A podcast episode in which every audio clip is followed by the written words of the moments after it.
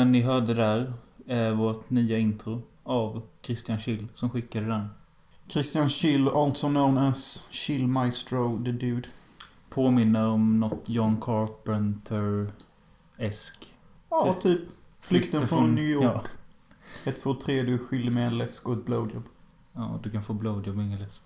Men, eh, ja. Vi har haft... Ta eh, hellre läsken, tror jag.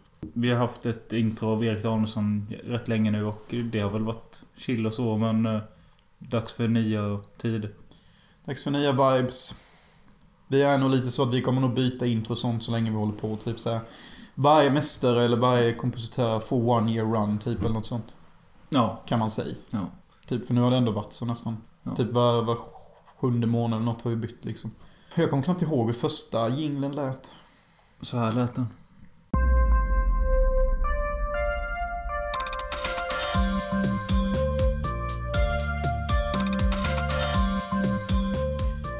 Ja, eftersom vi bara klippte in den och jag inte faktiskt hörde den så kan jag ingen kommentar på den. Nej. Men den var väl cool. Ja. Ja. Alla tre är väldigt olika från varandra. Dun, dun, dun, dun, dun, dun. Är det den första? Ja, typ. Ja, det var den vi lyssnade på nyss då. Ja. Okej. Ja, det är fredag idag. Hur är känslorna idag? Känslorna är sådär för... Eller, jag mår ändå helt okej med tanke på att jag tvingade mig upp mycket tidigare än vad jag brukar göra när jag jobbat natt. Men du verkar lite fängslad. Jaha, utav vad? Nej men i dig själv typ. När jag skulle ta kaffet så satt du i ditt hörn i din soffa typ. Och typ sa någonting och så såg det ut som att du satt... Jag fick någon mental bild av att du satt i ett fängelse typ. Ja, ja det kanske stämmer, jag vet inte men... Nej men jag fan... Jag försöker bara... Kom, vara lätt i huvudet typ. Och det går väl sådär. Hur menar du med alert i huvudet? Nej men alltså när jag vaknade, jag ställde klockan på ett och så var jag vaken och kände bara Fuck me, det här kommer aldrig gå. I know the feeling. Ja, men så gick jag ändå upp direkt och gjorde lite kaffe och... Ja, gick ut och satt mig där i fem minuter för att få lite frisk luft och ja, jag vet inte. Hur är din fredagsfeeling då? Min fredagsfeeling är typ lite samma som din faktiskt. Och jag tycker inte jag är bra. Alltså som jag sagt antal gånger att jag vill ju känna mig alert och på G och liksom på hugget hela tiden. Mm. Och det är ju någonting man själv får sträva efter vara varje dag. Men jag kan ändå inte hjälpa att känna vemod och en jävla massa onödiga inåtvända känslor typ. Nej, I know the feel, men... Eh, eh, men jag tänker, alltså jag tror att det är mycket... Man måste fan eh, prioritera sömn alltså. Jag tror inte på det. Jag tror man ska prioritera bort sömn. Hur många timmar sover du? Idag kanske... Fyra, fem. Mm, men det är ju perfekt tror jag. Alltså många. Men jag känner ju inte att det är perfekt. Nej men alltså... Det är ju inte på grund av sömnen. Det är ju på grund av att du har ett miserabelt liv. Tack. Jag ser inte emot, men... Nej. Jag vet. Och det är också därför jag är trött och känner vemod. Det är inte på grund av min sömn, för jag fick åtta timmars sömn idag tror jag. Men jag är ändå... Fort, beter mig fortfarande som människa som bara har sovit tre timmar typ. Ja. Och det är på grund av ditt miserabla liv. Ja. Ja. Men saken är, jag har ju en vision och jag har ju saker på G. Och jag gör ju de grejerna. Och jag försöker avancera och göra mer och mer varje dag hela tiden. Men ändå kan jag inte skaka av den här känslan av att I am pretty fucking deeply insanely miserable. Mm. Och ingen Britney Spears-tröja eller ett fint nagellack kommer liksom rädda det. Nej, Men det kommer vända. Men det kan ta tid. Men det... Förhoppningsvis så... Jag har ju tro i att det kommer vända. Mm. Det är därför jag inte har hängt mig själv än liksom. Och Mm. sådana saker. Ja. Men så läste jag lite på en sida här om eh, folk som funderar på att ta sitt självmord och sånt. Så läste jag att det fanns typ så här, här är 50 anledningar till varför du inte ska ta ditt ja. självmord. Det var ju totalt jävla mörker när du skickade en printscreen.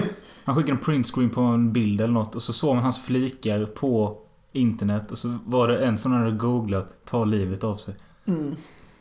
Det var inte... Alltså, jo, jag tyckte mest det var kul. Jag bara haha, vad fan. För jag har säkert googlat liknande själv. Men eh, det var ändå så här ett mörker typ och hade han skickat det till någon annan så... Nej, jag vet inte. Jag tänkte ju inte ens på det när jag printade. Jag bara liksom printade och skickade. Men ifall jag läser på mycket om sånt och har gjort mer än senare tid. Man Mm. kan nästan tro att jag i hemlighet och inför mig själv planerar ett självmord. Ja, men jag tror alltså... Men det tror inte jag att jag gör. Jag tror aldrig Jag kommer ta tror, mitt liv. nej, jag tror inte heller du kommer ta ditt liv, men eh, jag vet inte om det är så bra att sitta och läsa om sånt ändå. Nej. Nej, jag tror inte det heller. Men jag läste i alla fall den här listan. Vad är det vanligaste sätten eller? Nej, nej. 50 eller 30 anledningar till varför du inte ska ta ditt liv. Mhm. Och så stod det olika punkter. Så vissa var helt efterblivna och vissa var rätt okej. Den som fastnade var två grejer. Den ena var om du tar ditt liv så finns det en risk att någon annan kommer uppnå det som du var menad till att uppnå. Och då tar de dig den stegen som borde varit din. Ja, okej. Exempelvis så kanske jag någon gång i framtiden kommer göra världens mäktigaste sexknull sci-fi film eller någonting. Ja, så- Tar jag mitt liv så kommer någon annan få den titeln. Det blir någon jävla typ butterfly-effekt eller något, att allting påverkas och blir... Ja, så blir det någon annan som får den äran. Och en till som jag tyckte var bättre än denna och det var att du vet faktiskt inte vad som händer sen. Så varför inte precis som en halvdålig film bara sitta kvar och se vad som händer? Det kanske blir kul den sista halvtimmen. Ja, men det är det. Det är för jävla mycket pain att sitta och vänta så... Så jag tar hellre mitt liv än att se färdigt filmen. Okej, de använder inte filmtittarmetaforen som jag gjorde nu. Mm. Men de sa sen, you never know what's gonna happen next. Just stick around and see what the fuck happens. För det är en kul grej det med typ. Mm. Och det tyckte jag var rätt bra, typ. Man vet faktiskt inte vad som händer sen. Det kanske händer något skitkul, någon kanske drar något askul skämt och så är man död så hör man inte det. Nej, det är sad. ja, Men, eh, nej fan. Ta, eh, sluta sök på sånt. ja. Just nu försöker jag söka mer på sånt här, typ hur man motiverar sig och gå sådana kurser och sånt. Som du vet så köpte jag en bok som hette The Motivation Manifesto. Ja. Och Den med har den... inte kommit än. Har inte den kommit än? Mm. Den fan fem För veckor vi tog den till min adress. Ja, ja, men den kommer nog snart. Men i alla fall med den kursen fick jag... Ja, med den boken fick jag 12 onlinekurser om eh, motivation och sånt. Ja. Där han gick in djupgående och det är så här, han pratar en halvtimme typ. Och det är nästan som att läsa boken fast han pratar och kommer med tips och skit och... Det är jättebra. Han är skitklok man typ. Han säger typ såna här självklara grejer, typ som att om du vill bli mästare i det du ska göra och komma dit du vill, då, då måste du liksom göra det varje dag. Liksom, alltså, Ja, okej. Du måste redigera hela tiden, även när du har avstått. Du måste liksom fokusera på det du vill göra. Du måste skippa det som inte känns viktigt, som exempelvis kanske en dum onsdagsfest eller någonting. Och, och typ sluta procrastinata. Vilket jag gör hela tiden. Procrastinate är ju då överanalysera och grubbla typ. Det är ju det du är. Ja, exakt. Det är liksom min stora akilleshäl. Ja. Och det har jag ju hållit på med ja, i 25 år typ. Ja. Ja, nej, ibland är det too much. Mm. Jag pratade med min mamma häromdagen och så, och så hade vi en jättelång diskussion. Och så bara såg jag att hon blev typ ledsen typ. Och jag bara, ja men du ser ju, typ, det, det är därför jag inte klarar av att umgås med människor. För så fort jag öppnar käften så börjar dra jag ner alla i min virvel av inåtvänd ångest typ. Och hon bara, ja. Ja, det är fan inte bra att lyssna på dig. Jonas." Hur fan kan vi ha då spelat in typ... Ja, det är för att jag är redan nere typ. Men jag vet ju också att jag kan ha motsatseffekt på folk. Men när man är liksom miserabel, då, då drar man ner folk i det. Och när man är lycklig, då drar man upp folk i det. Men Rodde, nu när du pratar om saker som egentligen handlar om att du mår piss. Jag mår inte piss utav att höra det. Jag tycker typ det är kul. ja. Men här kanske jag lägger på eh, lite av en mer komisk touch Ja, till det hela. När micken gav så och jag är extra deppig. Ja, nu är jag ju inte deppig idag. Nej. Nu gör jag ändå något produktivt. Så det är därför jag kan tala om det här med en liten glad ton, för jag vet att det kommer till nytta. Ja. Vilket morsan tyckte var kul, för vi satt och kollade på solnedgången. Fan. Ja. Era jävla pretto-bögar. Och hon bara, kolla på solnedgången Jonas. Ser du hur fin den är? Och jag bara tittade på det och bara, jag kan omöjligt tycka att den är fin. För jag har sett den 5000 gånger och jag har filmat den från 10 000 vinklar och jag klipper på solen varje dag för att göra det till mästerverk. Ja. Och hon bara, vet du vad jag tror ditt fel är Jonas? Så bara, nej jag vet inte. Jag tror du har fastnat i din yrkesroll. Du ser allt som en film och du klipper i ditt huvud jämt och ständigt och du kan inte koppla av eller koppla bort från det du vill komma. Nej, men det är ju true. Det är så jävla sant. Det är som när jag ser en tjej göra något roligt framför mig. Och man bara ser att hon, hon, hon, hon kommer in touch med sin femininitet. Och man ser att folk tittar på henne på grund av Fan, det här. hänger du med cirkusmänniskor Nej, men det, det kan vara att de gör någon dans, ler, skrattar eller typ berättar om någonting och de är så här glada kvinnor. Då är det en viss kraft de emigrerar ut. Mm. Och man ser att rummet påverkas av det. Mm. Det är som när jag ser sånt. Jag bara plockar upp min jävla Samsung och bara filmar det och fångar det direkt. Jag vill inte bara sitta och titta på det. Nej, men jag fattar vad du menar. Men saken är, risken när man typ börjar befilma sånt, det är att man förstör magin. Men det är därför jag tänker till framtiden att jag ska köpa en kameraring. Ja, Eller ha ett par glasögon så kan jag bara klicka typ. det hade varit mäktigt. Ja men och så kan Men jag... sen å andra sidan alltså, jag förstår exakt vad du menar med att... Eh, att, du, att du säger att du klipper huvudet sånt. Och jag känner också sånt här ibland att... Alltså inte bara när man pratar med människor, men när man gör olika grejer så tänker man ofta att det där hade varit så my- så mycket bättre framför en lins typ. Ja. Eh, men å andra sidan, vad fan ska man ha det till? Men man klipper med det i Ice of the Sun eller någonting. Ja, men du, allting går att klippa med Ice of the Sun. Ja, men det är för att det är en Det är så typ fri jävla film. avfallsfilm, typ alltså... Nej men, ja. Jonas, jag filmade igår när jag sket. Ja, men det klipper vi in. Ja men det går att hitta. Alltså det, ja, det är det som är så magiskt med den här filmen. Det är att jag har öppnat upp för allting. Allting går att få in i filmen på ett eller annat sätt. För att det är den typen av film och det kommer inte kännas malplacerat heller. Det är inte Terminator 2 där man liksom bara inte kan klippa in en spisscen mitt i allt. Det Mm. går ju bara inte. Men med en sån här film går det. Och det är såna filmer jag vill göra. För att då, då kan man bjuda in till att ta med vad som helst och filma vad som helst.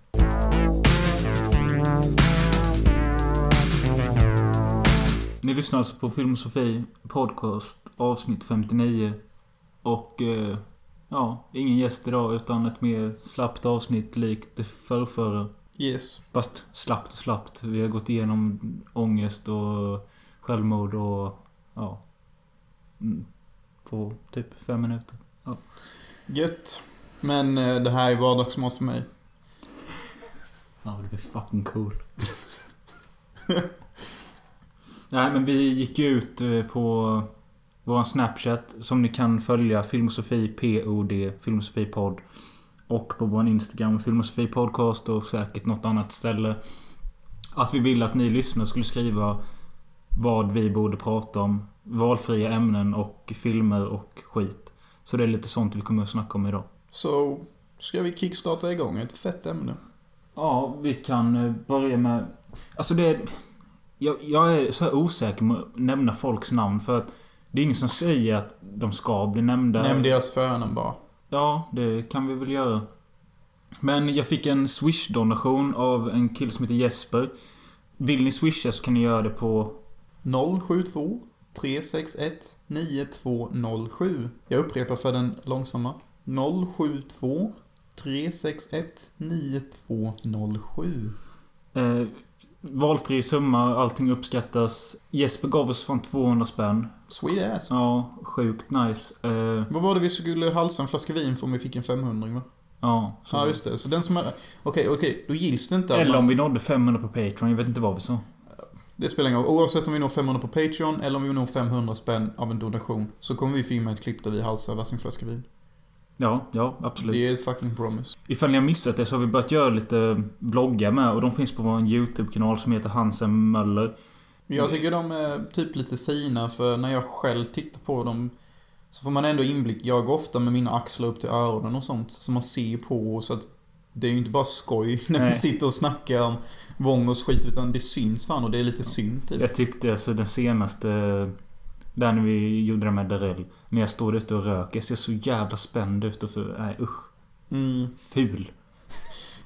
Men sök Film Sofie vlogg. Det finns tre eller fyra stycken ute. Och vi ska väl försöka fortsätta med det för... Jag har faktiskt fått några önskemål att vi borde lägga ut det ofta och sånt. Och jag längtar ju till den tiden när mina axlar kan liksom gå ner ner. från mina öron och jag Ja. kan ha en rak rygg och ett leende och inte avskugga min omgivning som att jag ett rovdjur med gevär siktade på mig typ. Men i alla fall, vi fick en eh, Swish-donation från Jesper och eh, han gav oss också ett ämne att prata om och då sa han Gigi Allen. Han vill liksom höra lite vad vi... Vad fan? Gigi Allen. Allen. All in. Ja. Men eh, han... Ja, vad vi tycker och tror och... Tror? Men vad vi tycker om han, typ. Och för de som inte vet så är Gigi Allen en... Han var någon slags eh, punkmonster i slutet av 80-talet, början av 90-talet. Och var känd för att eh, kleta in sig själv i bajs, bajsa på scenen, kasta bajs på publiken och... Eh, Skär upp sig och slå folk och ja. vara ett fucking monster. Han kallade sig själv typ The Last True King of Rock'n'Roll eller något sånt. Och, På ett sätt tror jag han hade rätt. ja, och... eh, Jag vill nästan påstå att han är the only king of rock'n'roll. Ja, det sa ju han med. Alltså, det, han, För om det är så han definierar rock'n'roll, Ja. då tycker jag att alla andra är småskit efter honom. Ja, men det är lite så. Och... Eh, Det är det han har sagt. Det finns massa intervjuer. Han finns eh, på Jerry Springer och allt sånt. Gigi, describe first, if you would, what happens at your concerts. Well, first of all, rock and roll music to me it's always been about real re- rebellion and nonconformity. And my mission is to put danger back into rock and roll, something that's been missing for a real long time. And I use my rock and roll as a weapon against society, the government, and the industry itself, who is trying to confine this type of music. And they're trying to preach to you. Rock and roll is not about what you look like, who you hang out with, how much money you make, what kind of car you drive. Rock and roll is the fury from within you. Rock and roll is revenge. Rock and roll is your enemy, and I'm your enemy. And what do you do at your concerts? I do whatever it takes. If somebody's in my way, I'll take them out. You know, they're they're they're there. They're my enemy. I don't look at them. They're not my friends. Okay, okay, Whoever's who- left at the end, then maybe I'll take them on as allies because they were strong enough to, to be there. Okay, They- but the audience is sitting out here, and you're up on stage. What do you do on stage that I might go out and kick somebody in the head. I might grab a girl and force her to uh, perform oral sex with me. I've had sex on stage with men, women, and animals, and everything in between. There, are, see, the thing of it is, in rock and roll, there can be no limits. Det, han är den enda som är the real shit. Alltså han är den enda som är äkta. Allt annat är posers typ. Och... Eh, man kan tycka vad man vill om det men... Rent filosofiskt och ideologiskt så har han ju en jättestor poäng. Ja. Om det är det här rock'n'roll ska handla om, att vara ett stort jävla svin och bara vara the filth, Ja. då vinner han ju. Ja. Det är sant.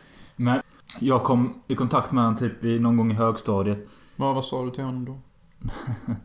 Nej, det är tyvärr ingenting för att han dog 92 av en heroinöverdos. Och det var samma år jag föddes.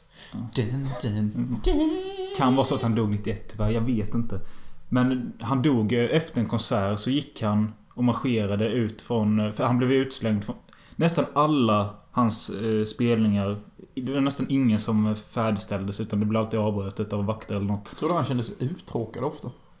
Det gjorde han säkert. Men i alla fall efter den här sista showen så gick han och marscherade iväg med massa fans och så gick de till ett hotellrum och där tror jag att han tog en heroinöverdos och dog. Men... eh, Manig. Jo, som jag skulle säga. Jag kom i kontakt med honom någon gång i hög, högstadiet. Och det var mest som att det var en kul grej. Bara kolla detta freaket. Han är helt sjuk. Han äter bajs och sånt. Och eh, jag tror att... Det var väl jag och Fredde mest och så kom du in på det med lite med eller något sånt. Ja, men jag kunde aldrig uppskatta honom då. Nej. Jag var nästan rätt så förbannad på honom. Tyckte han var ganska elak, typ. Ja, Och jag tyckte inte det var rätt att han slog folk på sin konsert och sånt. nej. Nu kan jag dock känna så här typ tio år senare att jag nog tyckte han hade rätt. Jag menar om man går på hans konsert då är det nästan som att man ber om att få bli smälld och Ja. sånt. För det ingår ju i hans shower typ. Ja, det är ju ingenting precis. han sopade under mattan med. Nej. Det var ju gå in på egen risk för detta är en unik upplevelse Ja. typ. Ja, absolut. Det är som att vara med i ett snöbollskrig och inte förvänta sig att bli mulad typ. Ja. Eh, Men eh, om man ska snacka om hans musik i sig så är det är väldigt vrålig punk. Alltså det är liksom... I wanna fuck myself. Ja, precis. Oh, oh, oh, I wanna Men det- fuck myself. I wanna fuck myself. I wanna fuck myself. I wanna fuck myself.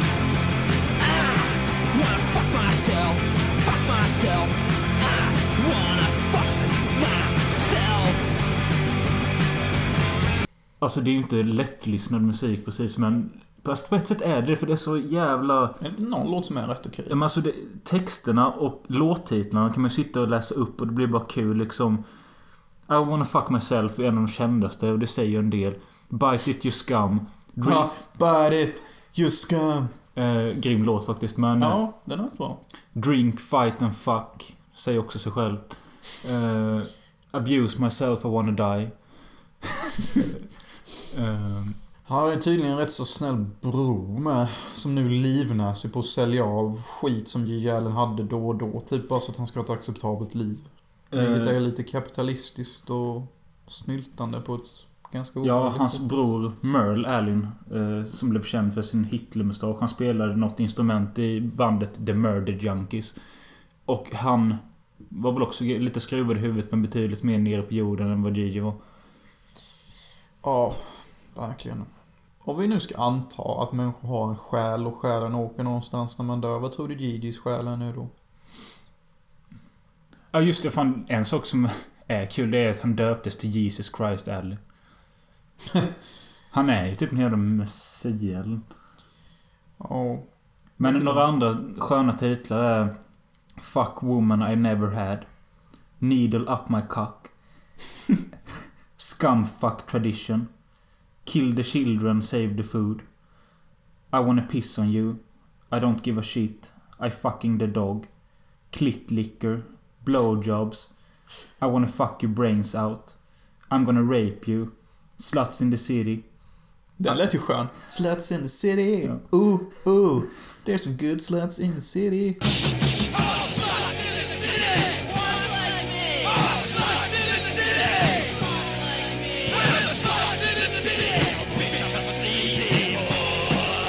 I wanna suck your cunt. Tough fucking shit. Ha- hard candy cock. Ass fucking, butt sucking, cunt licking masturbation. Fuck the dead. Eat my diarrhea. Cock on the loose. Ja, ni fattar grejen. Jag tror det. De är ju lite småroliga. Drink from the pissing snake's mouth. Rape, torture, terminate and fuck. I hate people. Death before life. Bloody cunt slider. Grymma låt. Ja, men jag kan säga så här, är man intresserad av den här snubben så finns det en ganska bra dokumentär som heter Hated. Gigi Allen, ja. Ja. Eh, där får man en lite mer djupare inblick på hur han funkar, eller funkade som människa. Alltså det... Var han inte med i Jerry Springer också? Jo, det finns eh, Jerry Springer-intervju med han också. Eh, finns på YouTube. Men alltså... Vad jag tycker om han, jag... Underhållande att titta på. Jag hade ju inte velat hänga med han men... eh, Och jag hade nog inte vågat gå på en av hans shower heller. Nej, inte det heller. Eh, Alltså jag hade ju gjort det om, om det fanns chans att filma det för att jag hade aldrig tackat nej till ett sånt chans. Men bara gå dit. Bara få gå dit hade jag nog inte gjort. Nej. Nej, inte jag heller. Men jag, jag för mig en gång jag satt skitfull hemma hos dig i Unnaryd och såg den här, antingen med dig eller själv på natten. Jo, jag såg den också. Men så sa jag ju till dig han har så jävla mycket rätt i mycket och sånt. alltså typ ja, I hate people bara, oh, good man typ. Men eh, alltså, ja fan jag vet inte. Ja, men du kan säga det. Säg det. Nej men alltså, han ha- hade ju mycket poänger men sen sättet han eh, utförde det på, det är liksom... Det var bara något... Han kände sig själv utvald och sån skit ju att eh, liksom, han måste typ göra detta och han kommer inte sluta för... Just det, han hade, sa ju länge att ett visst datum så ska jag ta livet av på scenen. Coolt. Eh, och det var många så på andra shower bara Ja, du kommer inte göra det. Bara... You're a faggot, Gigi. Ja, precis. Och... Eh, vissa såna hängivna fans, de är ju säkra på att... Ja, hade han bara fått chansen så hade han gjort det det datumet. Men nu dog han ju tidigare, men... I guess he pulled out. Men eh, han är ju intressant och han är underhållande. Det får sluta där. Jag vet inte vad jag ska säga. Säg att du älskar honom. Men jag gör inte det. Jag tror jag kanske älskar honom. Ja. Jag kan förstå mycket i det han säger. Och jag känner mig också utvald. Vill man ha lite snällare punk än Gigi Allen så kan man lyssna på Jespers, alltså önskan om det här ämnet, band Herr Gårman. Finns på Spotify. Eh, ja, betydligt snällare. Lite mer åt Asta Kask-hållet typ och ja, Ebba Grön kanske. Kolla in det.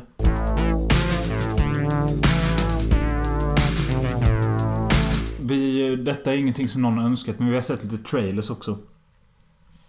Först ut såg vi Darren Aronofskys nya film Mother. Med J-La och Javier Bardem. Ja, han menar alltså Jennifer Lawrence. Ja. Eh, Javier Bardem, jag tror fan inte jag tycker om honom. Jag är lite osäker också faktiskt. Han är skön och så. Eh, Säkert en asrolig kille verkligen. Men alltså som actor så känns han som... Kanske bara någon i mängden typ. Mm. Som är de kända typ. Han gör inte ens film sämre eller bättre för att han är med. I No Country for Old Men, som blev hans stora genombrott. Okej, intressant rolltolkning. Tyvärr skitkass film. Ja. Jennifer Lawrence, smoking fucking chic. Livnär sig på att spela the down to earth chic. Vilket jag kan lova att inte hon är. Har ni sett klippen på Pornhub? När hon är nude och blir fucked of two guys och slynar sig. That's not a fucking down to earth chic. That's a fucking... I'm super fucking rich in Hollywood. I'm making ton of cash and making a lot of bitch ass fucking movies. I'm playing this fucking part. I'm the fucking girl in women's clothing. Det är hon liksom. Ja, jag Så när har ni de två? Och Darren Ar- Aronofsky, han gjorde ju Requiem for a Dream, The Wrestler, Black Swan. Eh, Alla de tre jag nämnde tycker jag är bra. Men sen så nu på senare år när han gjorde Noah så tänkte jag vad fan har hänt med han typ? Ah, var det han som gjorde Noah? Ja. Och jag bara... Ska, ska det bli så här nu? För jag tror den kom så här typ 2013, 14 eller något. Suck me dry. Sen dess har det typ varit tyst. Ja. Men nu när jag såg den här trailern, den verkar vara lite mer tillbaka och åt det gamla hållet. Lite mer... Den är lite Black Swan-esk så. Ja. Vi har den här störda kvinnan som ser sjuk skit typ. Eh, lite svårt ändå att säga. Vad det är för typ av film egentligen. Ja. Men kul ändå lite så med Michelle Pfeiffer. Det var länge sedan också. Ja. Beautiful or not. Du får tre sekunder på det. En, Ja. två. I- Innan har jag aldrig, alltså typ när hon är Catwoman och sånt, nja. Catwoman är ju en fucking smoke. Men typ här, nu när hon är lite milfig så visst. Och... Eh, Gillar du inte henne som Catwoman? nej, typ inte. Men sen... Eh, ty- den här alltså. jävla... Trillen hon gjorde med Harrison Ford. What Lies Beneath heter den på engelska. Dolt under ytan, där var hon väl ganska tight också. Men jag kommer ihåg den filmen var rätt läskig förutom att den spårade ur som fan sista halvtimmen och blev fruktansvärt dålig. Varför sitter du och kramar av din mage typ? Jag vet inte. Men Mother, ja...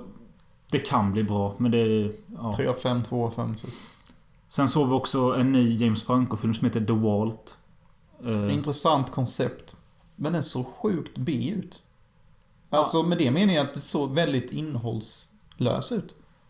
det verkar som att James Franco är någon slags bankman och det finns ett bankvalv. Som innehåller Poltergeist typ. Ja, och... Eh, Han lurar ner de bankrånarna till att gå och öppna det så att de ska börja döda av bankrånarna. tänkte du på en grej? Att eh, när man fick se de här bad guysen eller de onda demonerna eller vad fan det nu var i den här trailern. Mm. Såg de exakt likadana nu som i trailern efter. Ja men typ faktiskt. Eh, men The, The Vault... Jag kommer inte se dem. Nej den såg ju aslame ut. Eh, och filmen vi såg efter, eller trailern vi såg efter, det var Lake Alice. Som började, såg ganska visuellt snygg ut med lite snömiljöer och vad fan det nu var. Ja och sen så handlar det om någon familj typ som bor där ute och... Det såg ut som att det blev någon slags home invasion grej, att det kommer Ja. dit folk. Men de såg helt vanliga ut den familjen. De såg vanliga grejer och de såg vanliga ut och... Ja, men tänkte du inte på att de där inkräktarna som kom i trailern, såg inte de likadana ut som det onda i The Vault? Nej, de såg nog ut mer, som en hyperversion av Torso nästan. Ja, kanske. Jag, Den vita maskmördaren där från den filmen. jag tyckte också att de påminner mycket om de här inkräktarna i The Strangers från 2007. Som, ja, det med Liv Tyler och... Den är helt okej. Ja, ja. Lake Alice såg i alla fall grymt tråkig ut den med. Alltså. Jag kommer inte se den. Eh, sen såg vi också eh, trailern till Ila Roths nya film Death Wish-remaken. Och eh, jag har inte sett originalet. Inte jag heller faktiskt. Är lite sugen på tvåan eller trean kanske det. Jag vet inte, men man kanske skulle göra något sånt Death Wish-avsnitt när den har kommit. Men, Ja, det kan vi göra. vad fan...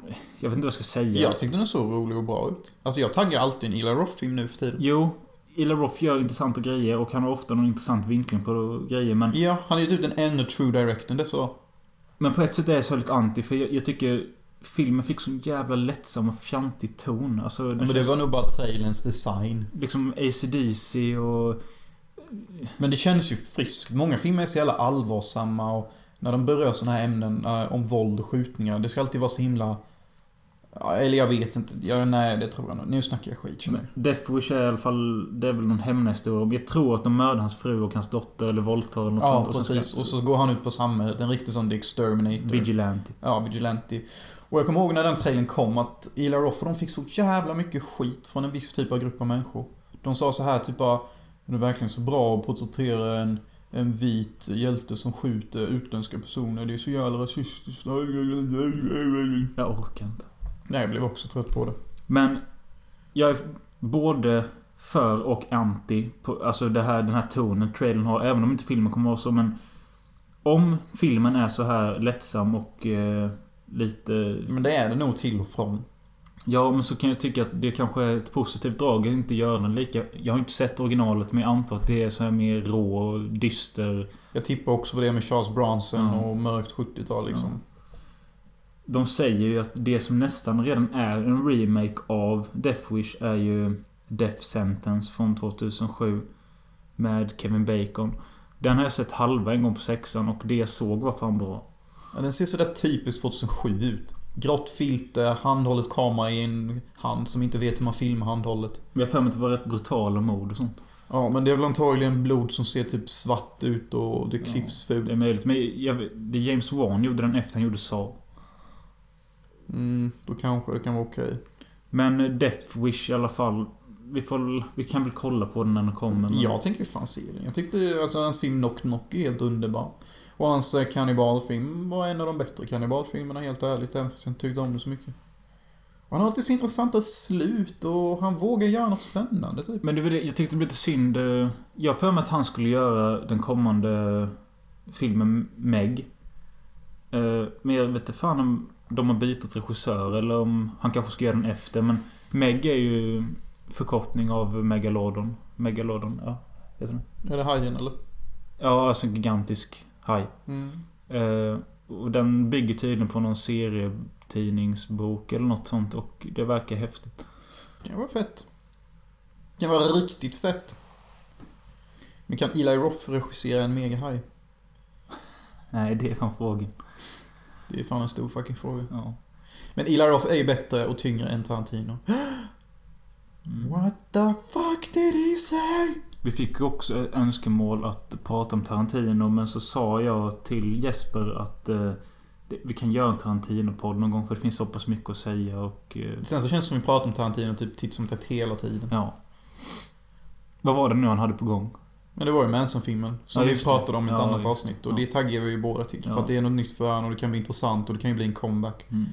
Speciellt efter det halvljumna dramat A for Late. Som jag av någon sjuk anledning såg häromveckan och tänkte typ att detta kanske är bättre än Django Unchanged. Hateful Late? Ja. Ja, jag tycker den är bättre än Django. Varför då? Ja, men alltså Django hade jag inte så jävla... Jag tyckte inte den var så kul. Den är ju rätt löjlig typ. ja, på något sätt. och... Jag vet inte men... Jag tycker inte om huvudpersonen heller. Tycker inte om huvudpersonens sidekick heller för den delen. Jag, jag har bara sett Django Unchained en gång. Och det var med min farsa och han tyckte den var ganska häftig. Men eh, jag satt mer och... eh, Ja, tre av fem max typ. Mm. Men eh, Hateful Eight såg jag ju på Mikaels hemmabio och... Jag såg den ändå trots sina tre timmar i ett svep och det säger ju ändå något. Ja, men som jag diskuterade med en polare i Halmstad en gång att Tarantino har den kraften att kunna göra en tråkig film och tråkiga scener. Men så fort man sätter sig ner och tittar på det så kan jag nästan garantera att man kommer se färdigt filmen. Även om jag skulle sätta mig och se Jackie Brown och hoppa in en halvtimme in. Skulle inte förvåna mig att jag typ 90% av alla gånger kommer se färdigt den filmen. Enda anledningen till att jag skulle inte se färdigt den är för att jag kanske ska åka iväg någonstans. Mm. Och det är det jag tycker är så magiskt med Tarantino. Hur han kan göra så. Att han- han, det är något magiskt filter över hans filmer som gör att man bara liksom... Ja, men nu ser jag färdigt den. Det är någonting, det är dialogerna och hur det är klippt och hur det är filmat, typ man... Det är ju en viss typ av puls som man kan haka fast i. Men är det inte att hans dialog är så pass underhållande, även om den aldrig leder någonstans, så är det kul att lyssna på? Men typ, något sånt är det väl. För jag menar, just Jackie Brown, det är väl den jag sett minst av hans filmer Ja. och... Eh, nej, Django Unchained.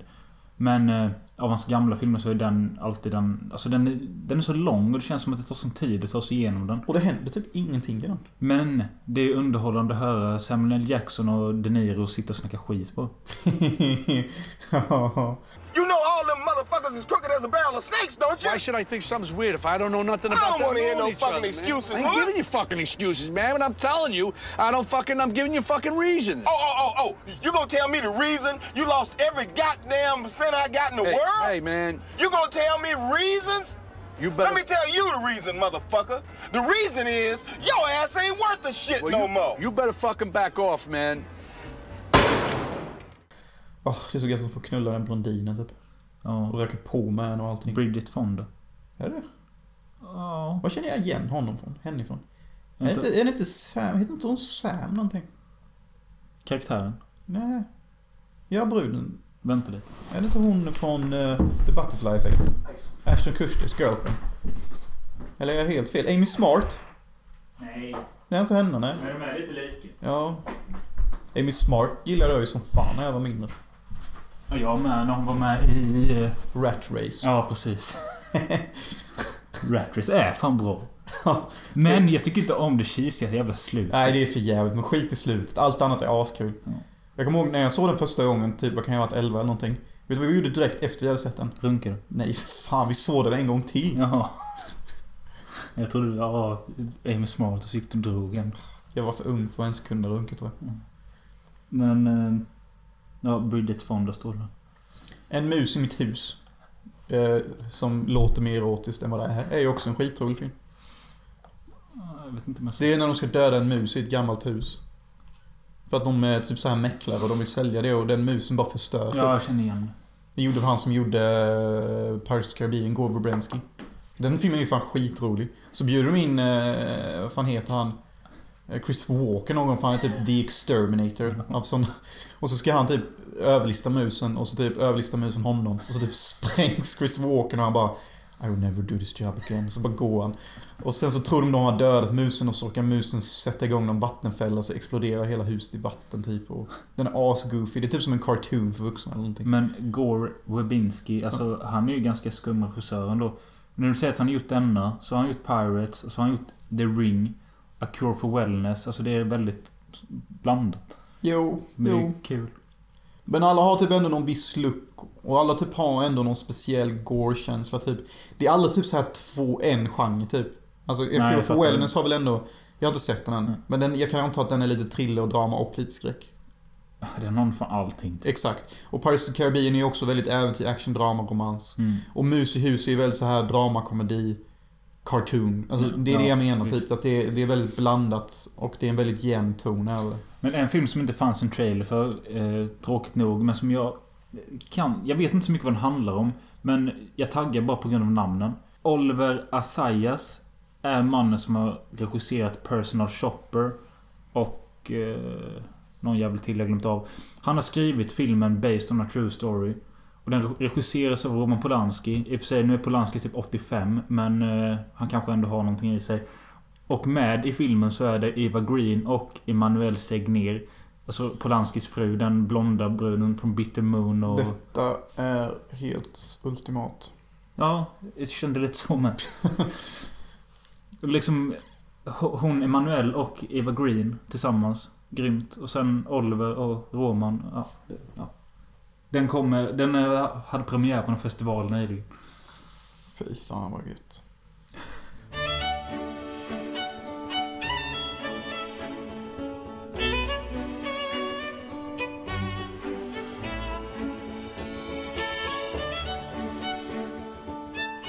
Vi fick ett önskemål av Felicia att prata om Lord of the Rings. Och jag tänkte... Felicia? Har vi kvinnliga lyssnare? Ja. Eh, men... Eh, ja, Lord of the Rings, alltså... Måste vi.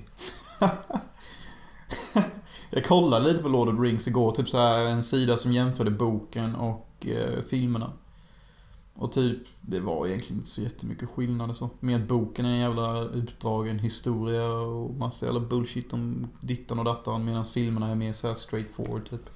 Men Ja, det makes sense liksom. Men alltså, det känns som... Vad är din relation till Sagan om ringen? Alltså, vad, kan du känna direkt när någon säger Sagan om ringen typ? Att Du vill gå första där? kom 2001. Ja. Eh, då var jag 9, 10.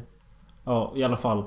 Eh, då var det ju en hype kring det och... Eh, jag, såg inte det på bio eller något sånt, men jag vet att jag fick det på VHS, så det måste ju varit ett år senare, typ jag var 2002. Mm. Och eh, tänkte att jag skulle vara med i hypen. Men jag kommer ihåg... Jag kommer ihåg, Jag redan, ska vara med i och jag kommer ihåg redan första gången jag satt i den i videon och började kolla. Och liksom kände så efter en timme att det här är inte riktigt min grej. och så såg jag ändå hela bara Fan vad bra, sa jag i alla fall. Okej. Och jag tyckte väl den var okej. Och så blev det så att nästa år då så önskade jag mig Sagan om de två tornen. Du skulle fortsätta vara med på hypen? Nej men jag tyckte väl... Jag tyckte väl det var lite bra. Mm. Och så fick jag Sagan om de två tornen på VHS. Eh, såg den med. Tyckte den var bättre på grund av att det var roligt med vandrande träd. Gud. Eh, det, är typ, De är ju sämst. det är typ det jag minns från det.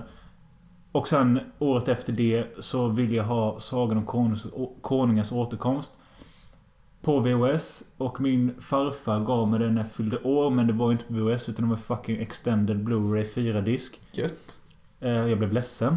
Men vad fan. För det passade inte ihop i min hylla med de två VHS-erna. Ja, men shit. Eh, Men eh, ja, i efterhand så var det ju betydligt mäktigare. Mm. Men i alla fall min relation, jag, jag tycker inte det är bra. Det går att se men liksom nio timmars fucking alver och hobbitar, jag pallar inte med dem. Det är lite smågrej. Verkligen. Min relation är så Men här. lite smågrej. Du har praisat dem i tio år, du har sett alla extended cut. Du har satt fem av fem på dem. Nej, jag har sänkt betygen. Ja. Jag tycker bara första är en 5 och 5 nu. Andra och trean tycker jag nog är en 4 och 3. Ja. Men alltså jag har ingen vidare relation längre till de filmerna. Jag tycker att Boromir är sjukt fucking OP. Och mäktig som fan. Och han är den enda vettiga karaktären i hela trilogin. Han är typ den enda karaktären som är intressant. Har jag kommit fram till. Han har alla känslor, typ vemod, passion. Han gör fel. Han är ändå hjälten i slutet. Sean Bean har faktiskt sagt själv att det är hans favoritdödsscen. Den har en Sagan Ring. Han tycker den är sjukt mäktig. Och han kunde inte begärt en mer heroisk död. Och det kan jag fan hålla med om. Så fan, alltså, the heart and the fucking tears när han räddar de två hobbitarna. Han räddar ju inte ens dem. Men bara det att han gör ett sånt gediget hårt försök och slåss där och bara... Åh! Hugg i slow motion och bara får pil efter pil i sig. Det är tungt som fan. Och man känner det för att han har precis varit på Frodo och försökt sno ringen och så känner han ångest för det. Så nu måste han redeema sig själv. Och så, och så gör han det så jävla strong typ. Ja, det är fjant. Nej. Inte Boromirs karaktärsark. Det, det är true shit. Och den karaktären är riktigt intressant. För i Extended Cut också så går han ofta fram till Frodo och bara Jag vet att det är en enorm börda och skit och, men du, du måste klara detta Frodo och sånt. Men sen så kring nästa scen kan han vara så här typ du kanske ska ge mig ringen ändå typ. Så det, det är ju så intressant, typ han är ju mänsklig. Aragorn är ju fucking tönt. När har Aragorn problem i filmen typ? Rent själsligt. Han är ju alltid på rätt spår typ. Det stör mig. Sånt stör mig. Alltså bredvid till filmen, typ när hjälten alltid liksom verkar vara på fucking... Vet vad han ska. Ja men veta vad han ska, veta vad han gör och bara träffa rätt typ. Det känns inte logiskt.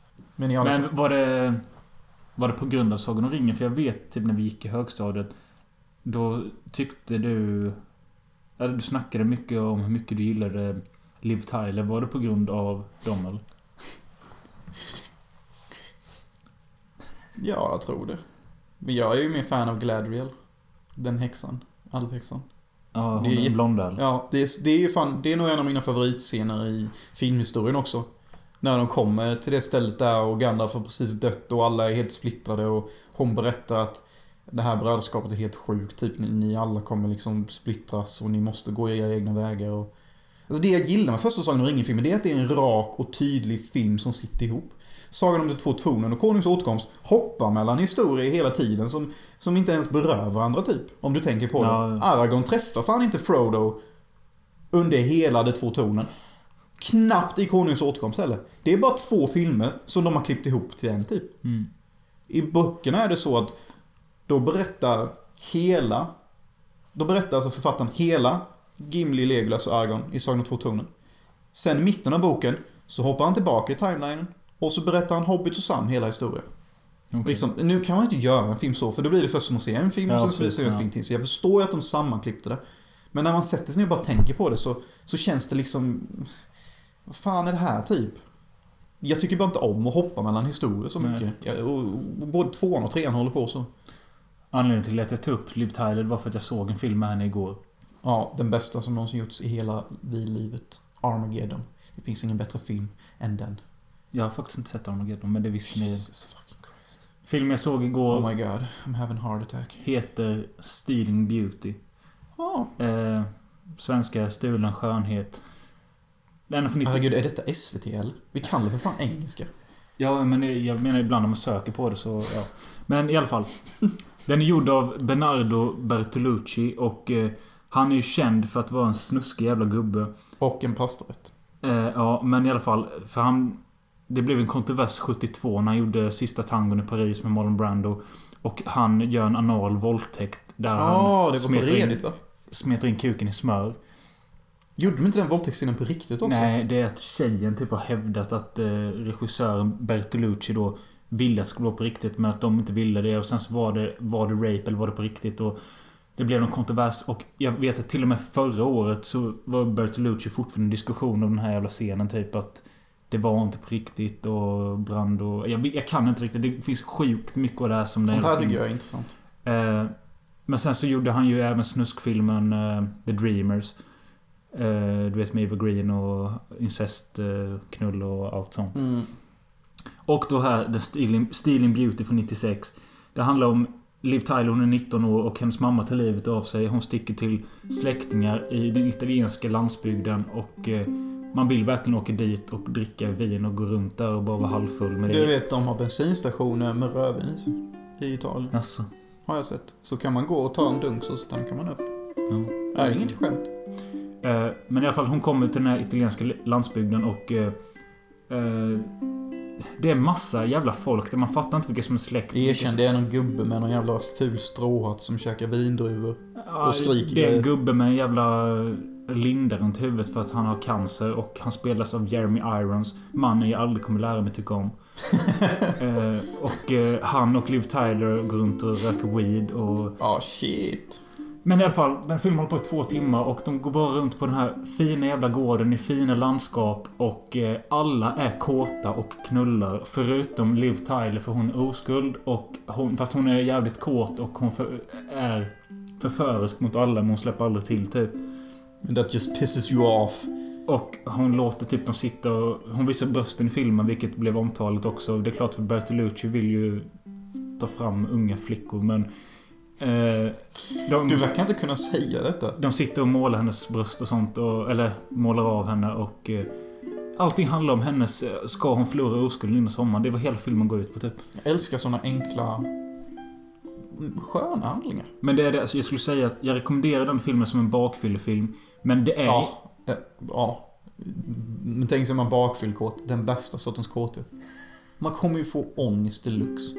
Man kommer ju masturbera sönder sig själv. Men okej, se den inte på bakfyllan. De ser den när ni fan är sjuka eller något. då, För det, jag gav den bara en tvåa, men en ganska stark tvåa. Men det är bara det jag säger. De går runt och är kåta och pratar på den italienska landsbygden. Och eh, Liv Tyler går runt och är söt och eh, släpper inte till. Men that just pisses you off. Yes. Men eh, ja, det var därför jag tog upp Liv Tyler. Nu pratar vi en hel jävla film på grund av det, men ja. Nej men jag tycker Liv Tyler är rätt så god i Sagan om ringen och sånt. Jag tycker faktiskt att hon är ju den, en av de intressantare karaktärerna. Min favoritscen är ju faktiskt från Sagan om två tornen trots att Sagan om ringen är min favoritfilm. Och det är ju när Elrond, the fucking douche elf, berättar att du kommer aldrig bli lycklig med Aragorn.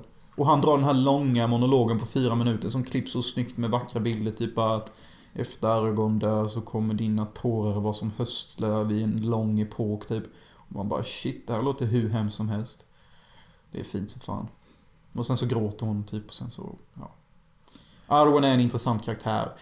Eh, ja, en grej som jag stör mig på, J.R. Tolkien som skrev de här böckerna.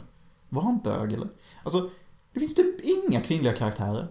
Och så, och så, och så där när jag kollade på internetsidan när de jämförde boken. Alla kvinnliga karaktärer som är med i boken har de fått bygga ut i filmen. För att i boken är det typ så här, ja hon är söt och killarna tycker om henne. Och sen så är det ingen mer som de pratar om henne. Alltså what the fuck Tolkien? Typiskt män som är födda i mitten av 1800-talet. En kvinna bakar bröd och ser söt ut. Ja. Och så kanske man sätter på henne. Det är det de duger till, fan i mig. Eh, Andy ville att vi skulle prata om, eller lista våra topp tre svenska komedier. Andy är en eh, trogen lyssnare, men han tycker inte det är så kul när vi pratar filmer för att han känner inte till så många filmer.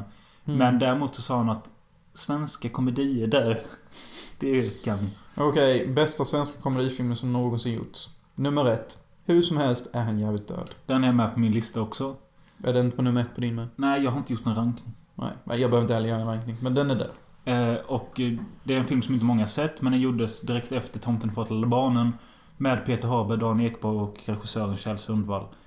De är ute i en stuga och ska skriva ett manus om Palmemordet. Ja. Eh, De är sjukt paranoida båda två och de käftar hela tiden. alltså både du och jag och de flesta vi har visat den för tycker den är jävligt rolig. Men den passar ju säkert inte alla med tanke på att den är filmad DV-foto och eh, gjord på en budget av 50 spänn typ. Ja. Nej, jag tycker det är en sjukt kul film. Och det är en sån film jag tänker jag ska göra efter Eyes of the Sun. Som en kontrast. Och den typ av filmen, alltså den filmen växer på mig när jag känner att detta är något jag själv kan göra. Det är ofta jag får, eller det är inte så ofta jag får den känslan.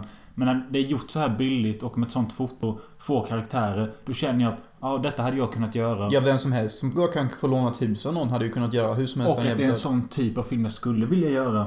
Till skillnad typ från när jag ser Sagan om ringen eller Doctor Strange eller något. Det är ingenting jag kan göra, det är ingenting jag vill göra. Men jag kan förstå det. Jag tror inte heller jag kommer kunna göra en Sagan om ringen-film i framtiden eller något liknande med samma budget. Nej. Men kanske, va? Men ja, hur som helst en jävligt död, jävligt rolig. Sen så funderade jag lite på att jag gick igenom mitt filmtips och tänkte så att Söken är jävligt rolig så, men det är ingen komedi typ. Nej men alltså... Alltså det här med genre, det är väl ingenting vi behöver snöas in på. Nej, men jag Ta tänkte... en svensk film du tycker är kul och använd den, liksom. Jag skrev ner Smala Sussi, men jag vet inte liksom. Den, den har roliga karaktärer, men är den så jävla rolig? Nej, typ inte. Har du någon mer? Nej men det är ju hur som helst en jävligt död. Sen skulle jag nog vilja säga Singo. Ja, den skrev jag också ner. Det var de jag hade. Men sen så... Singo handlar ju om någon jävla regissör som är hur hyper som helst och ska spela in någon jävla thriller i någon stuga typ. Med hon den där sexiga jävlen och... Lena af Sandberg. Ja. Men det, den lider, alltså, lider. Den har också fördelen för mig att när det... Den ser också ganska billig ut men... Att det handlar om att göra film vinner också ett pluspoäng för mig för att jag tycker det är kul. Mm. Men en tredje, ska vi komma på en tredje? Vi får göra ett försök. Singo är Björn Kjellman. Ja. Jag vill ju nästan säga vägen ut, men jag känner nej. Nej, den är fan inte så jävla rolig. Vilka filmer är roliga? Det är så tråkigt, typ det där med Tomten far till alla barnen och sånt. Alltså det är ju... Ja, nej. Man skulle nästan vilja säga den. Man skrattar ju alltid, liksom. Varje gång det går på ljus så kläcker jag alltid ur med ett skratt, liksom. Jag Ja. gillade eh, svenska filmer från den tiden, för det var på den tiden vi fortfarande var så här go-härligt rasistiska. Ja, men det är just därför lite jag känner så här att det är ju typ roligare att se Nattbuss 30 november, Sökarna, alltså... Ja. Jag tänker på de här Kops och Jalla Jalla och... Men... Nej, det får nog fan vara Tomten är far till alla barnen, om jag ska vara helt ärlig på något sätt. Ja, hoppas du är nöjd Andy. Ja, Andy. Andy man. En man känd som Grönkuk ville att vi skulle prata om road movies. Christ almighty. Och jag kan ge ett par tips på bra road movies. Wild at Heart av David Lynch. Ganska speciell film, men ändå David Lynch mest lätt-tittade kanske jag skulle kunna säga. Den och Blue Velvet kanske. Ja. Nej, Wild at Heart för den har mer... Den är typ snabbare. Eller? Ja. Det är i alla fall Nicolas Cage som går runt i en ormskinnsjacka med Laura Dern och de är på flykt från Laura Derns mamma som vill förbjuda deras förhållande och döda Nicolas Cage. Det är snakeskin jacket, det är så... This is a snakeskin jacket. And for me, it's a symbol of my individuality and my belief in personal freedom. Men de ger sig ut på en jakt genom typ Sydstatsamerika. Är de fucking no. Och på vägen så stöter de på massa skumma människor som det ska vara i en road movie typ och... Eh, Däribland William Dafoe.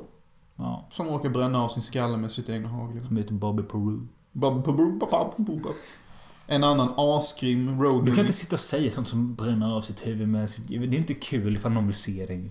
Ja, men jag ljög. Ja. Not. Okej, förlåt. I'm being an asshole. Men en annan asbra road movie är ju Terminator 2. Den är fucking mäktig. Är det en road movie? De åker från ställe till ställe och de, där de börjar är inte där de slutar. Det är väl definitionen av road. Ja. Ja, om, om vi kan definiera den som road movie, då kan jag också rekommendera Terminator 2. Vet du vad jag gjorde för sjukt? Jag lånade ju den av dig häromdagen. Ja. Gissa vad jag gjorde? Pissa på den. Nej, för fan. Jag såg den ju såklart första dagen jag lånade. Men gissa vad jag gjorde dagen efter? Såg den igen. Ja. Det är rätt sjukt. Jag såg den alltså två dagar på raken. Är den en femma eller? Nej, stark fyra skulle jag säga. Jag har inte sett hela på sju år. Nej men jag tyckte, alltså, inte nog med att actionscener och sånt är extremt välgjorda och det är skitmäktigt där i början när man ser robotarna gå. Men jag tycker att Linda Hamiltons karaktär är så jävla djup och fin typ. Många tycker att hon är en av de så starkaste kvinnliga porträtten i modern film. Typ. Ja, men jag håller nog med. Det är väl hon och eh, Ripley från Alien som brukar vara på topplistorna. Mm. Men jag har aldrig riktigt fattat gr- grejen med Ripley. Alltså visst... Nej, inte jag heller typ. Jämför henne med Linda så är ju Linda mycket bättre. Men... Jag för att jag hörde något att det var någonting om att Ripley är typ helt avsexualiserad. Det beror ju på vem det är som tittar på filmen. Jo, jo, men alltså det är liksom... Ja, jag vet inte vad fan det var. Jag, jag kan inte gå in på det. Men sen, Men det liksom, jag också. hon är ju liksom typ en av killarna där. Även fast det är vissa Ja, så som man är... måste vara en av killarna för att man måste godkännas som kvinnlig Nej, men jag menar att hon, hon har ju makt över männen, typ. Och så nu handlar det om makt då. Jag vet. Det är det här jag tycker är så bakvänt och flippat när man börjar diskutera starka kvinnliga Ja, actionkaraktärer. det är sant. Att de måste vara avsexualiserade. De får inte vara snygga. De får inte visa hud. Nej. De ska vara starka. Kvinnor är inte så här i verkligheten. Nej, men man kan ju ta en annan stark kvinnoroll som är raka motsatsen, typ eh, Kristina Lindberg i Thriller. För det är liksom, hon visar hud, hon blir knullad och hon är liksom ett objekt fast hon är ändå det mäktiga i filmen. Ja, she's still a fox but she's still a fucking cockkicker. Ja. Eller något. Så... Men ja, ja, Terminator 2 alltså. Ja. Jag tycker det är skitfint. Vet, hon har ju de här visionerna om Judgment Day. Då har du säkert sett på YouTube när hon sprängs upp där och alla lik blir damm och Ja. sånt. Och det driver henne till att åka och döda han som skapar Skynet-programmet. Ja. Jag tycker det är sjukt starkt för att hon har hela sitt liv förberett sig för att kä- kämpa Terminator som skit. Men i det ögonblicket när hon bestämmer sig för att åka och döda honom, då är hon en fucking Terminator. Ja. Hon ser ut som en med blicken och glasögonen, hur hon siktar, hur hon skjuter. Men sen när hon kommer nära honom och, och, han har skjutit honom i axeln och hennes son, hans son kommer fram och bara No, don't kill my daddy, don't kill my daddy. Och hon bara Don't you fucking move, you fucking, it's all you, fuck. Och så, så ser hon öga på öga personen hon utsätter detta hemska för. Och hon är så nära på att trycka avtrycka men hon bara och hon gör det inte. Och det är så bra skådespelat och jag tycker det är så fint liksom. Det är fan en tung scen och det är fan min favoritscen i filmen. Vad fan gör hon idag? Jag såg en jävla B-film här om året. Alltså. Typ någon sån här skit, vet du, någon sån här skitdåliga 3D-effekter. Typ såhär tentaklar från underjorden. Och så har hon någon sergeant, typ hon var, vad kan hon ha fått? Tusen dollar i lön eller någonting. Så bara, vad fan. Way to go down in life, typ. Eh, en annan road movie också, David Lynch, som är betydligt lugnare. Som jag faktiskt kan rekommendera på bakfyllan för du kommer inte få något bakfyllekåtslag enligt som Jonas sa var felet med förra filmen. Ja, Men eh, The Straight Story. Eh, handlar om en, den är gay. en gammal gubbe får reda på att hans bror är sjuk och han har så dålig syn och kanske inget körkort. Så han bestämmer sig för att ta sin åkergräsklippare och köra genom hela USA. Vilket tar typ... Ja, det tar ju hela filmen plus... Det tar alltså 90 minuter. Ja, alltså vill ni se en gammal gubbe som åker på en åkergräsklippare och träffar folk på vägen till sin halvdöda bror. Så ser den. Och eh, den här mannen som eh, spelar Alvin Straight, jag kommer inte riktigt ihåg vad han heter på riktigt men... Sjuk var direkt efter filmen, trots att han var 80 år, så bara sköt han sig. That's fucked up. Ja. Men en rätt fin film, så här lugn och alldaglig typ. Väldigt olynchig typ. Ja, verkligen. Jag kom på att den svenska Smultronstället är en road movie. Ja, det kanske den är. Men det är ingenting jag skulle rekommendera typ.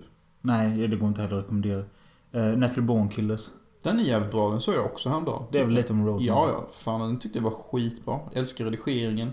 Speciellt första scenen tycker jag är mäktig. Jag kan tycka att de lite för ofta klipper till svartvit. Det är nästan typ så här var femte bild slänger de in en svartvit bild. Typ som att de hade det på autopilot nästan. Mm. Det är typ min enda kritik till filmen. Ja, jag tycker också den är grym. Länge sedan jag såg den dock, men eh, jag kommer ihåg när jag hade den på VHS och den gick ganska varmt i spel. Men det var mest för att jag, det hände grejer hela tiden, typ. Alltså, Ja. Nu märks att Tarantino har skrivit den. Och vem är det som har regisserat det? Det Robert Rodriguez? Nej, Oliver Stone. Wolf Stone är det. Kunde varit Robert Rodriguez.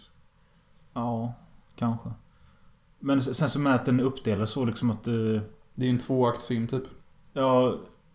Ute på vägen och mördar... Flyr och mördar och sen en, en typ. Ja, där jag tycker den blir riktigt djup när de börjar intervjua honom. Ja. Det är jävligt intressant. I'm a natural born kill. När man hör han predika i två minuter om mänskligheten och att de älskar våld och sån skit. Mm.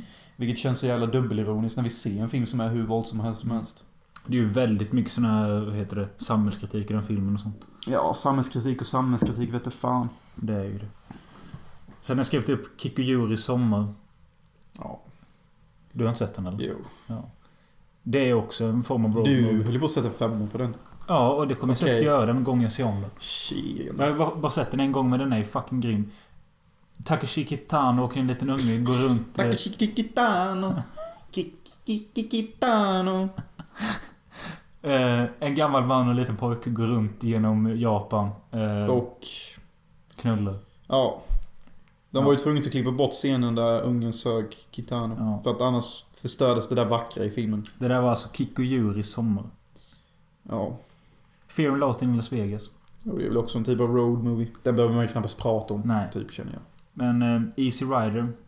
Eh, två potsmokers. De, Som åker bike.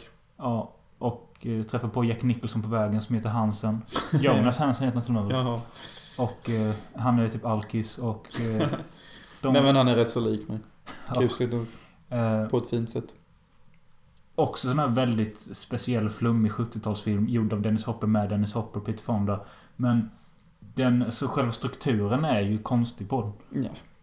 Va? Road men jag älskar typ det här med liksom att inte för att spoila för mycket, men sista kvarten så tar de LSD och sen så spårar filmen helt. Det brukar spåra när man tar LSD. Ja. Det vet ju du. Eh, dum och dummare. Ja, också en suverän road movie. Ja. Kanske den roligaste filmen jag vet. Ja, den är ju... Nu topp, ja, men den är ju toppskiktet av komedier. Fast Jane Silence Bob Strikes Back där, snackar vi riktig komedi.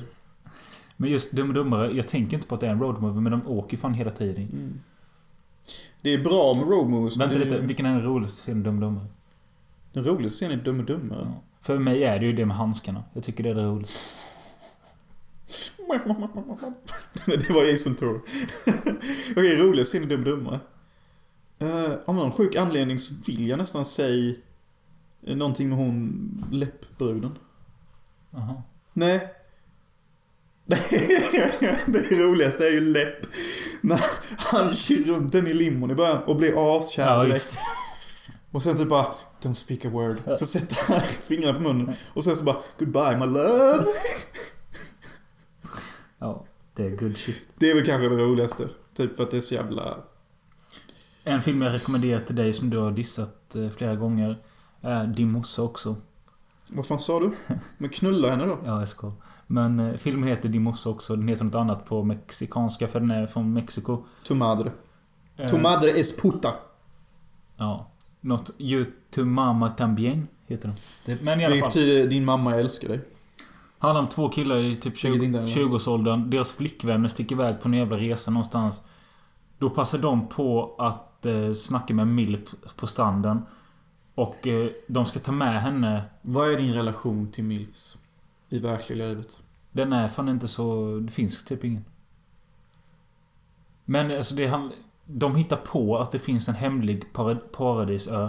Och Milfen blev så jävla taggad på det här så hon följde med de här två killarna på en roadtrip genom Mexiko till den här ön som inte finns.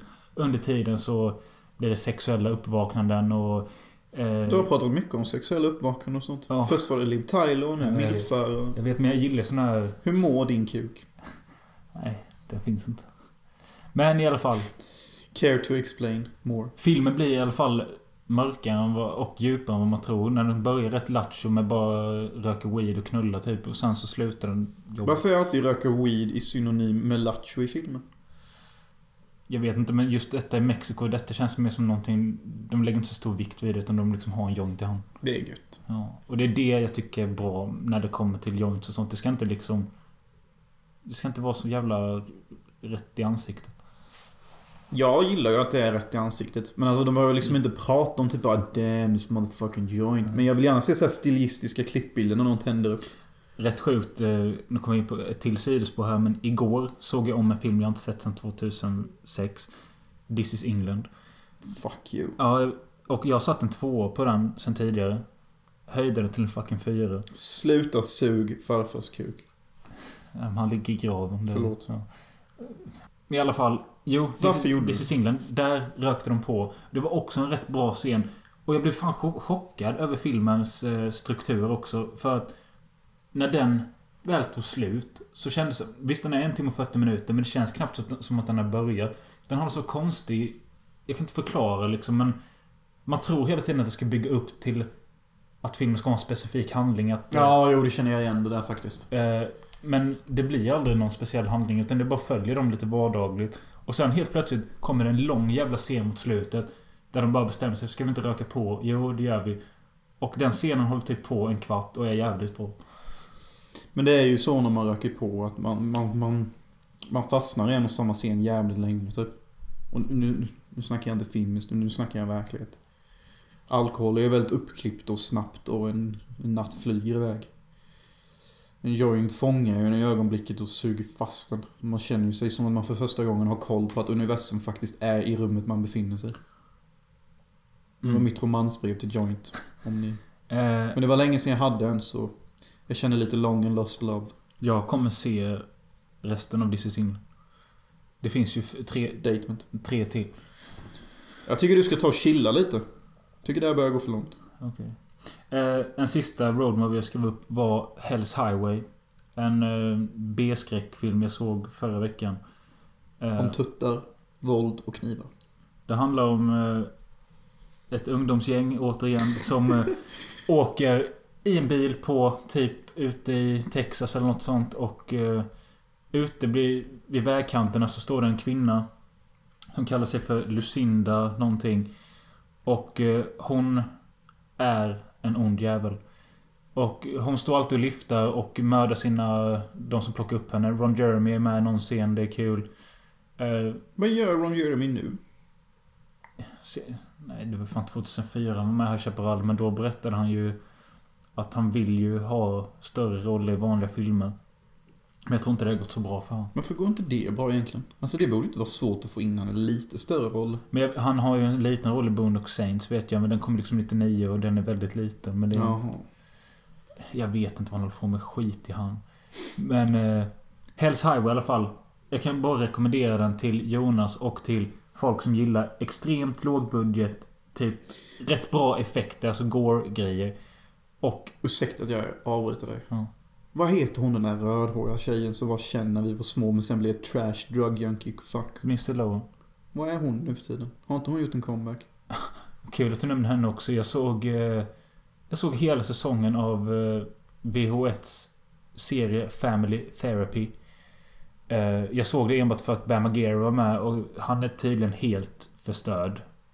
Ja, det är ju bara att kolla på alla bilder som kommer nu på honom. Han Ja. är fucking drug using ass. Men det var kul, men de, de hade filmat honom så när han var ute på krogen och han slog sönder händerna och bara var helt jävla dräggad och äcklig. Och eh, han och hans mamma April är... Och massa andra familjer är... Har du sett Dr. Drew? Celebrity Rehab? Mhm. Det är typ liknande dem, fast det är familjer som samlas i ett stort mansion för att bli av med sitt problem. Och I guess when done died, I died. ja, ungefär så är det. Eh, och det var så No jävla- joking Men det man. var så här mycket roliga scener. Vet, de fick gå in i ett sånt eh, typ rivningshus. Mm. Eh, fullt med grejer. Och så hade de satt upp så en stor minibar med massa glasflaskor. Så fick Bam då ett baseballträ. För att han skulle slå bort sin alkoholism typ.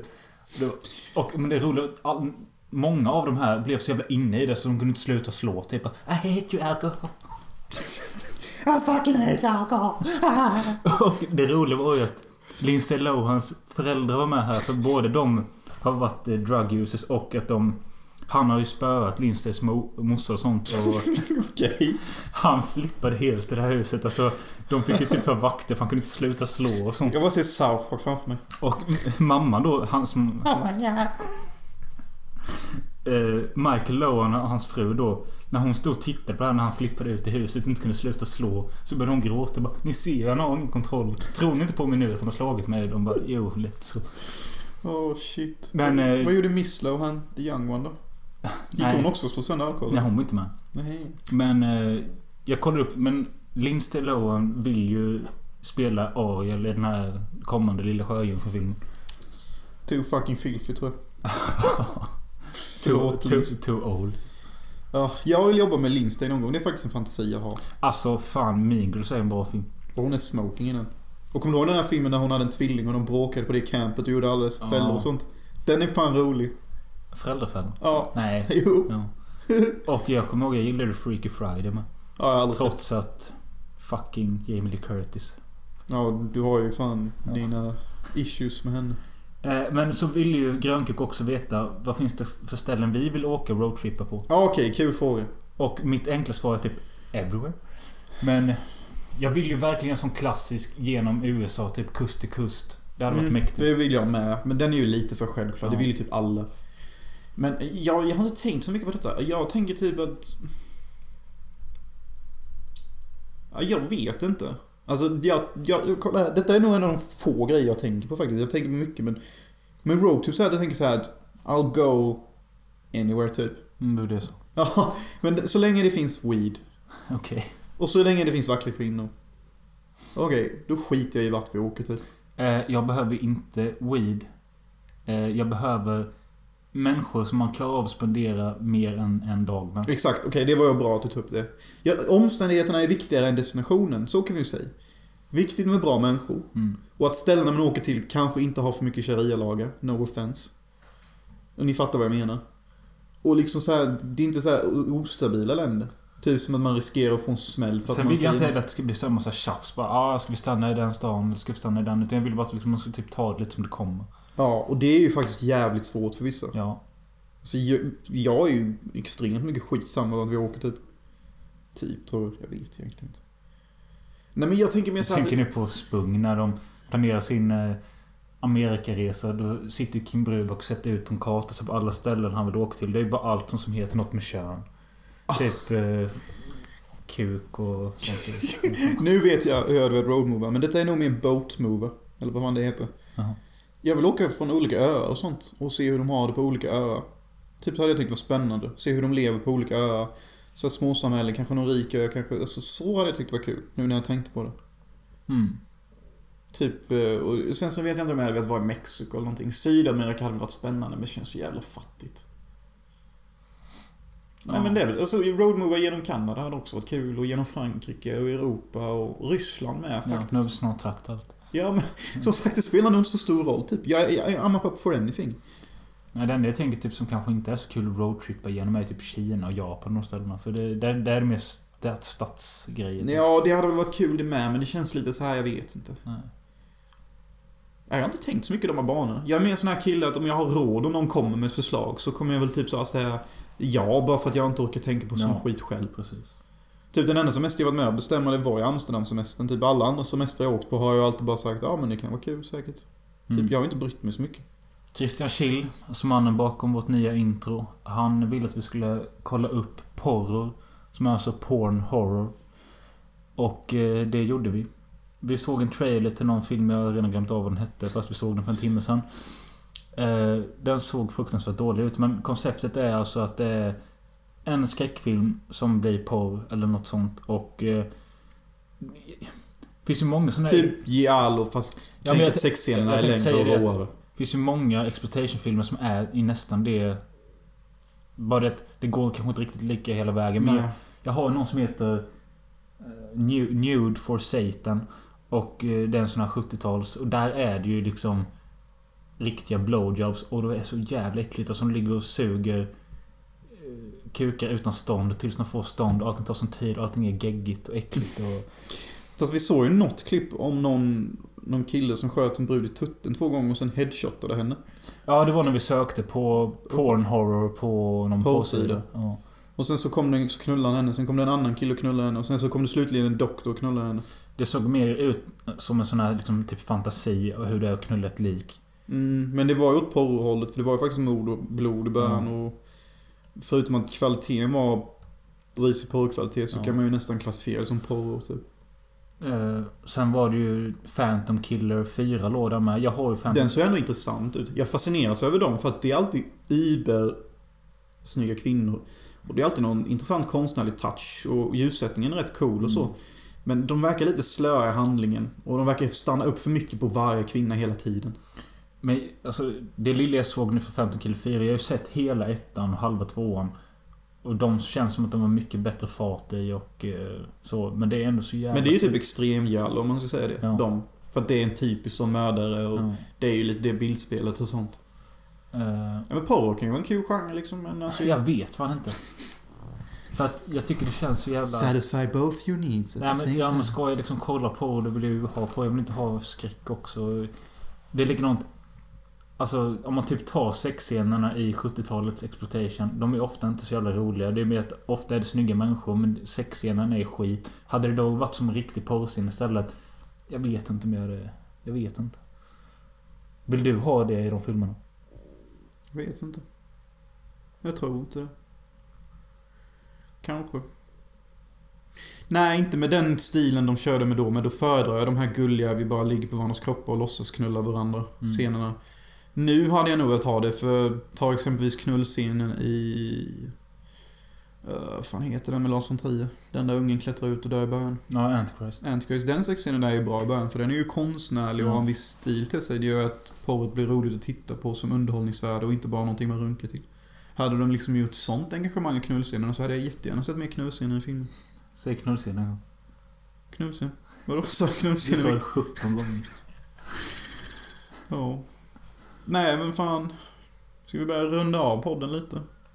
Ja, det kan vi fan göra. Ja, det vi kan berätta om är ju att eh, eh, när ni hör detta så har vi varit och sett The Square i Halmstad. Ruben Östlund där. Frågan är om vi ska klippa in det här, göra det som ett separat avsnitt eller ta det i nästa. Det är lite upp till dig. Jag fattar inte ens vad du sa nu.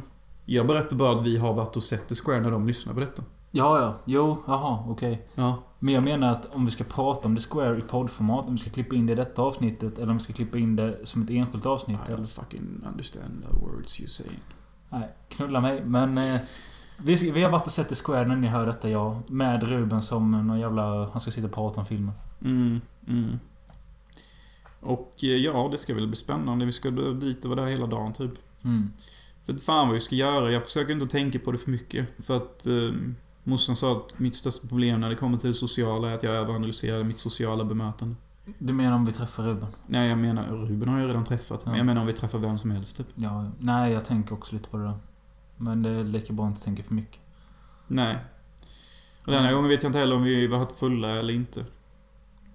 Nej, du menar så. Nej. nej För då har vi alltid varit på sådana här event innan. Jag, jag var bäng någon gång också, kommer jag ihåg. Och, Men har vi alltid varit fulla? ja. Jag var fan helt nykter när, vi, när jag var såg... Eh, fan vad det jag såg för något? När jag var på Sture. Ja, ja, det var okej. Det var väl jag med också. Nej, ja, det var den jävla jätten jag var där. Nej, det var inte jag när jag var på det. Så jag har aldrig varit nykter på sån här. Nej. Men ja, jag kommer antagligen tycka det är hemskt. Nej, så ska jag inte säga eller. Det, det, ju- Men eh, du ska väl köra dit eller? Ja. Ja. Ja, jag dricker ju inte om inte du gör. Behöver du en drinking partner för att Ja. dricka dessa dagar? Jag vet inte hur det är med Jakobsson om han ska... Han kör nog lite chirazzasås. Ja. Ja, och så nu i alla fall så ska ju vi iväg på kräftskiva. Jag tror inte jag följer med alltså. Det kanske bara blir jag då, sorgligt nog. Ja, jag måste städa här jag är trött. Jag tycker det är snällt av din mamma att bjuda in mig och sånt, men... Eller de kanske inte ens har gjort det. Det kanske bara du som gjort Det är bara jag som gjort Jaha. Men... Eh, nej. Jag, jag, jag orkar typ inte. Vi vet inte vad det blir för avsnitt nästa gång. Eh, vi har några gäster på gång, men vi vet inte vad som blir härnäst. Nej. Men vi kommer i alla fall podda om The Square. Eh, önskemål, synpunkter och liknande kan ni skriva på våran Snapchat, Instagram, Facebook. Ja, lite vad fan ni vill. Yes. Så... You bend over comes my foot I don't need your cry ass shit Tempers rise and take a fit Bite it, you scum.